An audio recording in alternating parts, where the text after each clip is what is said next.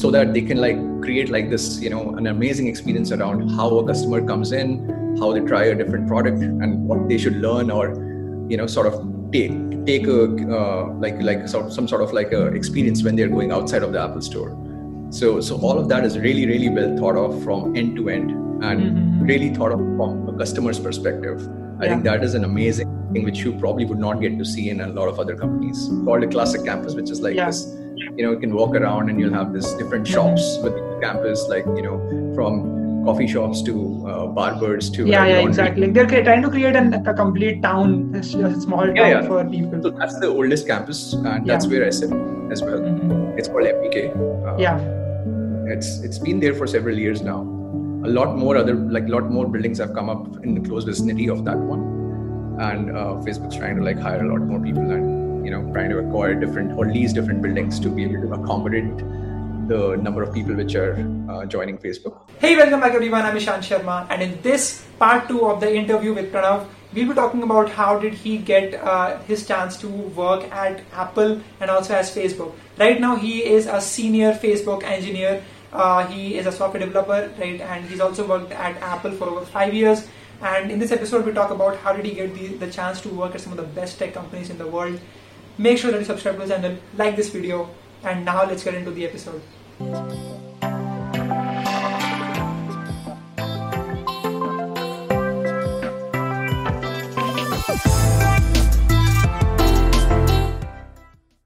All right. So uh, my first question about software development to you is like, uh, what is your experience working for uh, US com- uh, companies like Apple and Facebook, and versus mm-hmm. working for Indian uh, tech companies like Citrix you work for?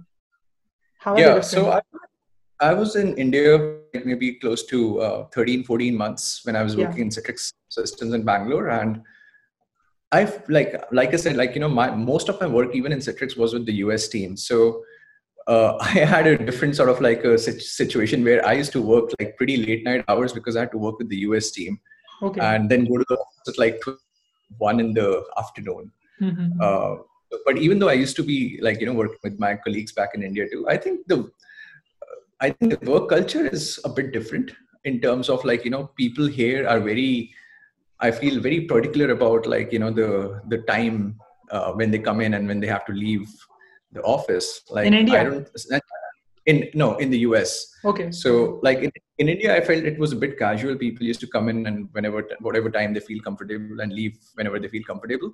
That might have changed, but that was just my observation back then but okay. here i see like because of the different ethnicities of people you know present here like from people across from china europe russia whatever like you know different countries like people are very particular about like their priorities in life uh, in terms of like the time which they want to allocate to work and the time which they want to allocate to families mm-hmm. so uh, like they especially have proper fam- work life balance i mean you know it, that all i would not particularly say work life balance but i would say like you know let's say people who are married and maybe have kids yeah. and they want to spend more time with family then they would be very like uh, particular about going back from the office let's say at five o'clock in the evening mm-hmm. as against let's say bachelors like myself i used to stay at work maybe until even 7 mm-hmm. so it really matters it really uh, varies from person to person but i have seen like you know people who are like married and have have kids they were like more particular about this work life balance and spending limited amount of time in the office as against yeah. maybe working home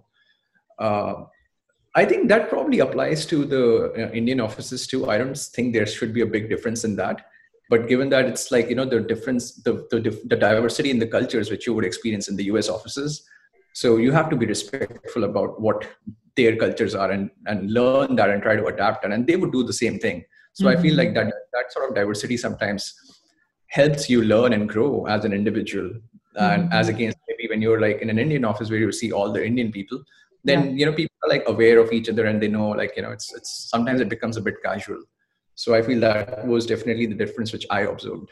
Yeah.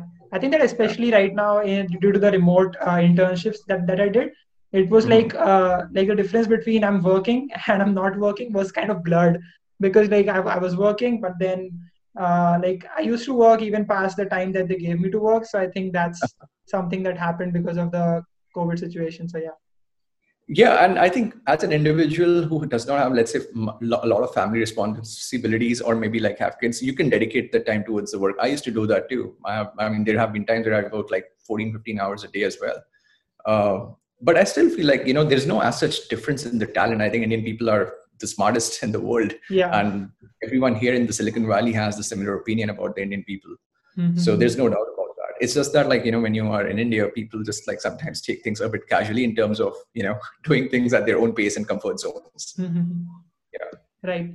Okay uh, and another question that i had uh, was how did you get the opportunity to uh, you know like interview at apple? And what would be your tips for people that want job opportunities uh, like anywhere uh, what would that be? Yeah i think um, so when i graduated from carnegie mellon i actually had offers from a couple of other companies like amazon and linkedin but i didn't decide to join any of that but i instead went to a startup which is okay. called rancher lab rancher yeah and the reason i decided to go there was that uh, it was a brand new company and mm-hmm. Uh, i was employed there and we were four people and i had this really you know sort of like this passion for entrepreneurship to build something from scratch yeah. so i thought like maybe this technology which this uh, startup is focused upon is uh, is working towards something which is going to be the future for uh, setting the industry standards for the you know uh, container management kind of thing which was i mean it was related to docker so which in 2014 was getting a lot of traction so uh, mm-hmm. i thought like i'll go there and i uh, worked there for almost four months or so uh, but then i mean due to visa issues and something like you know those complexities i had to shift to a bigger company so i used to live in cupertino back then and yeah. which is where apple is the home my apple. yes and which is where also my startup was as well okay. so uh, it just happened by coincidence that you know somebody from uh, apple reached out mm-hmm. at the mm-hmm. same time and uh, luckily i got an offer right away and just decided to like switch gears and join a bigger company and yeah so that's how apple kind of happened for me in 2015 Mm-hmm. And what has your experience been like for Apple? So at Apple, I spent almost five years, like yeah. since Jan 2015 to Jan 2020, and I got a chance to work across multiple organizations there. Mm-hmm. I got a job, job offer. Uh, I was part of the iCloud infrastructure uh, group there, so I was working pretty much on the backend infrastructure for uh, Siri and iMessage and uh, a bunch of secret management related services uh, for Apple's in-house infrastructure. Apple does not have something like AWS, but we were planning to build something on those lines for Apple, so that you know the developers internally within Apple can host their services on Apple's own proprietary cloud infrastructure. Mm-hmm. Uh, so yeah, so for almost like three years or so, I worked uh, in that group where I was you know getting experience into this backend distributed systems and infrastructure. Uh, then I thought like because I had the background in machine learning and computer vision from Carnegie Mellon, I thought let me try to leverage that skill along with the skill set which I've gained from Citrix and yeah. uh, my short stint at the startup at Rancher Labs, and then almost spending three and a half years in the infrastructure group at Apple. Mm-hmm. So I transitioned to another group at Apple, which was focused on uh, building new hardware and software initiatives, which Apple will announce sometime in the future. Uh, but uh, that was related to uh, sort of like AR, VR, which is what I also work on at Facebook as well. Mm-hmm. Uh, I just thought like you know AR VR is one of the niche fields. It's very new and yeah. Uh, um, it's quite exciting. Especially after Pokemon Go released, after that everyone was uh, excited about AR VR and its possibilities. Exactly. So I, I wouldn't like really talk about the specific projects which I have worked yeah. on because that's confidential. But oh yeah, sure. uh, I can definitely say that it has the potential, like augmented reality has the potential to transform the way humans interact. And mm-hmm. might have seen like announcements from Jio recently yeah. where Mukesh Ambani uh, announced Glass and services around like you know uh, co-presence and those kind of things. Mm-hmm. So uh, you know virtual avatar sort of like being rendered into like some 3D space where they're talking. So all that is really cool, and I yeah. feel like with you know people being distant, that kind of technology will help uh, everyone come closer and then be able to share and do things together uh, mm-hmm. even though you might be far away. And even, and more than that there are like a lot more another amazing use cases to to that kind of area. So i just got intrigued by this um, you know this field in cs and i thought let me try my hands. And luckily got an opportunity to work at apple in those areas for almost two years where i was also mentoring junior candidates from cmu where i used to hire them and interview them myself. Mm-hmm yeah. What so do you look for in an for an in, individual when you're interviewing him or her? What? So definitely like you know at apple i felt there were a couple of things which were which which we used to exclusively look, look for. One was of course the technical ability to solve problems like you know okay. data structures algorithms. If yeah. a, if a person who, if a candidate is pretty new and does not have like that much work experience then then yeah some of the basic skill set around being able to write fluent code uh, clean code and then being able to art and explain it to people really really well. I think one of the one of the key things which i personally believe in is that you should be able to explain a concept in the most simplest terms. And if somebody can do that really well then that means that you understand it really really well enough as well. Okay. Uh, but yeah i feel like i think the harder part in engineering is to make things simple.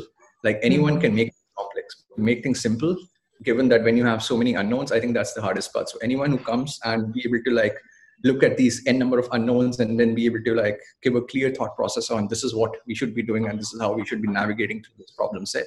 I think that is one of the key skill sets which any apple engineer is is uh, sort of like entitled to have. And i think that's one thing which plays an upper hand for any candidate who gets a job offer from apple apart from the technical abilities. Okay. So once a person gets a job at any of these tech companies what are the factors that help him or her to uh, you know in, get further into the career development stage? Are they only related to code or are they more into uh, you know showing leadership or like what exactly is that? Right. Yeah so i started off as uh, you know you can say like a mid-level engineer at, at apple. And uh, that time my prime responsibilities were to like write code and uh, write design documents and you know uh, help my team members. But as i grew it also became like you know pretty evident for me to like take up initiatives in uh, doing cross organizational work where I am driving stuff and driving the discussions across not only just my direct team, but also like some of the other teams which are dependent on the work which we are doing, or maybe I am dependent on the work we're doing. Mm-hmm. So, so a lot of like, I think the seniority comes from if you're able to drive those discussions yourself.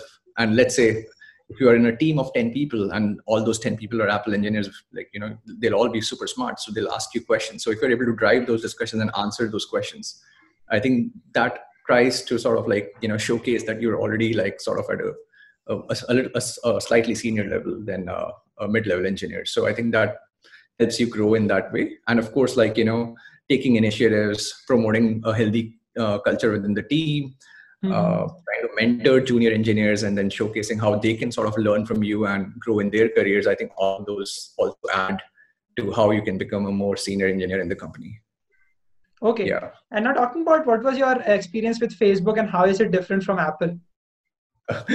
so yeah, uh, having spent five years at Apple, I was in a, a, a pretty comfort zone because a lot of people knew me there, and I've worked in multiple organizations. And having transitioned to Facebook, uh, first of all, I think Facebook has this you know an amazing boot camp process where every engineer, any person who comes and joins Facebook, has to go through this uh, like six weeks of a boot camp process basically makes you aware of the different tools and processes and you know uh, projects sort of like available within the company.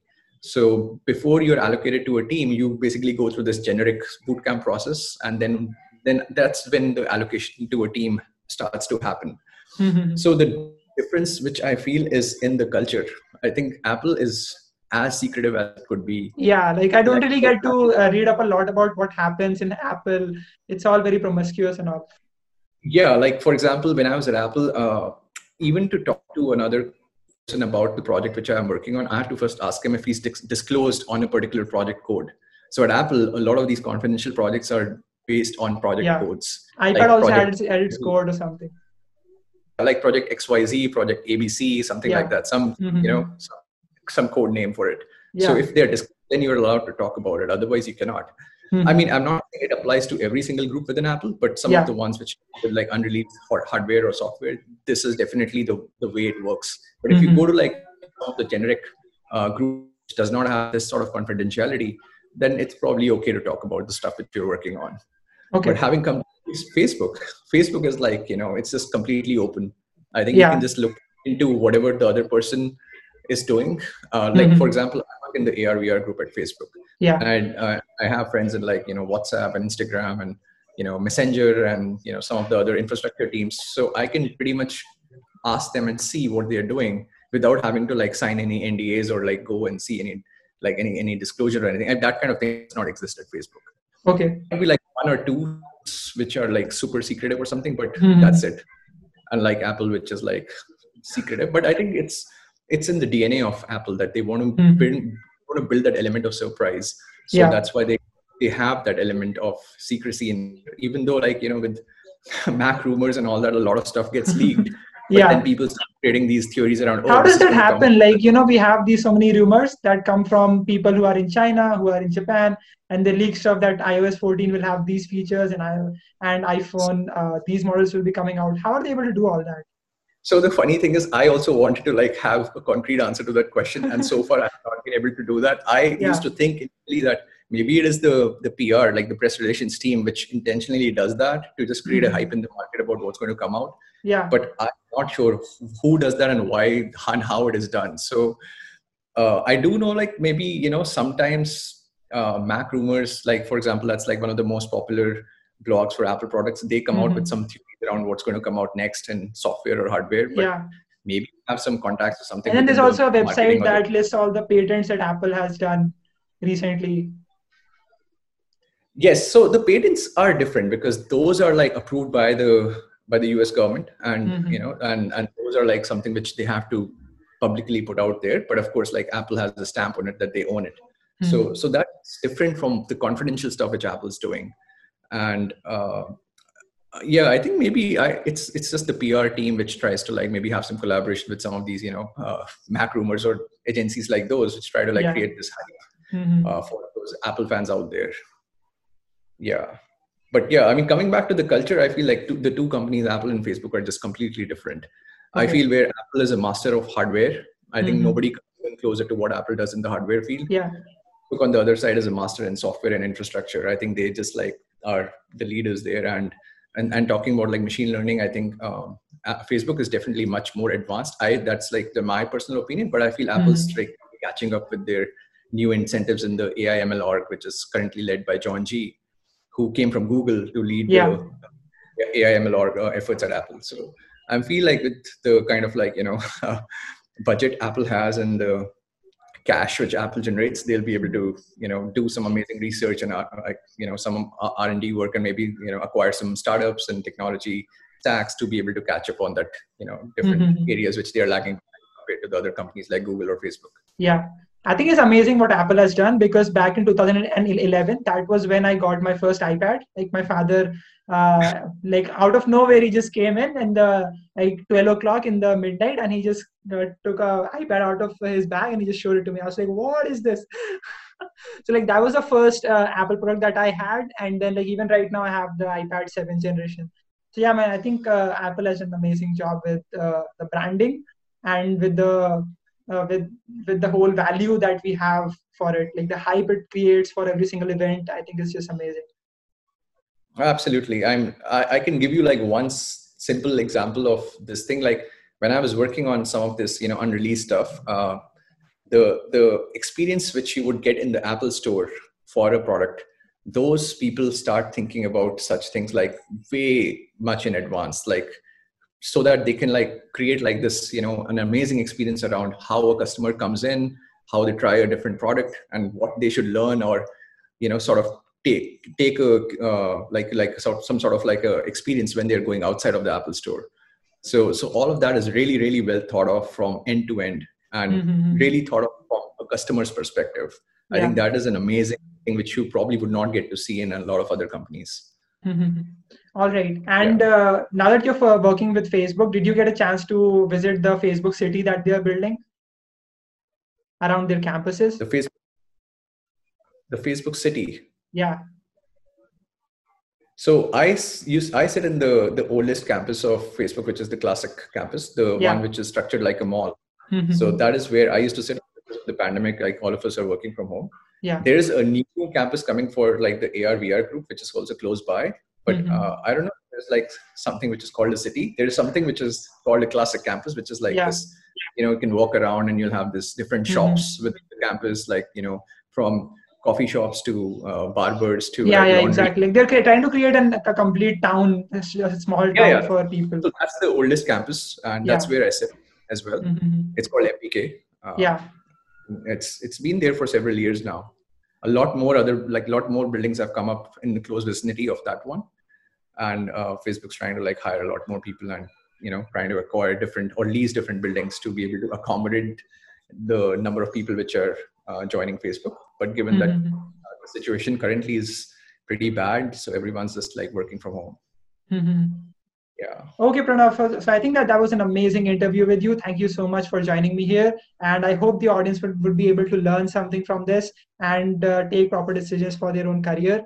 So, yeah thank you so much oh absolutely. I mean you know thanks for organizing this session. And uh, uh, feel free to like get in touch with me uh, you know connect with me over facebook or instagram or whatever and i'll be ha- happy to like help other people in case anyone's interested. I can share those details with you later. Sure i can just link all the all the socials in the description and they can just check it out. Sure sounds great. Awesome Thank you, Sean. Awesome. Thank you so much. That should do it for this episode, guys. I hope you enjoyed. Let me know what you think about it in the comment section below. Again, as always, make sure that you subscribe to the channel, like this video. But yeah, I mean, let me know what you think about it. You can also reach out to uh, Pranav. I have linked up his social handles in the uh, description below, so go check it out. Thank you so much for watching, and I'll see you in the next one.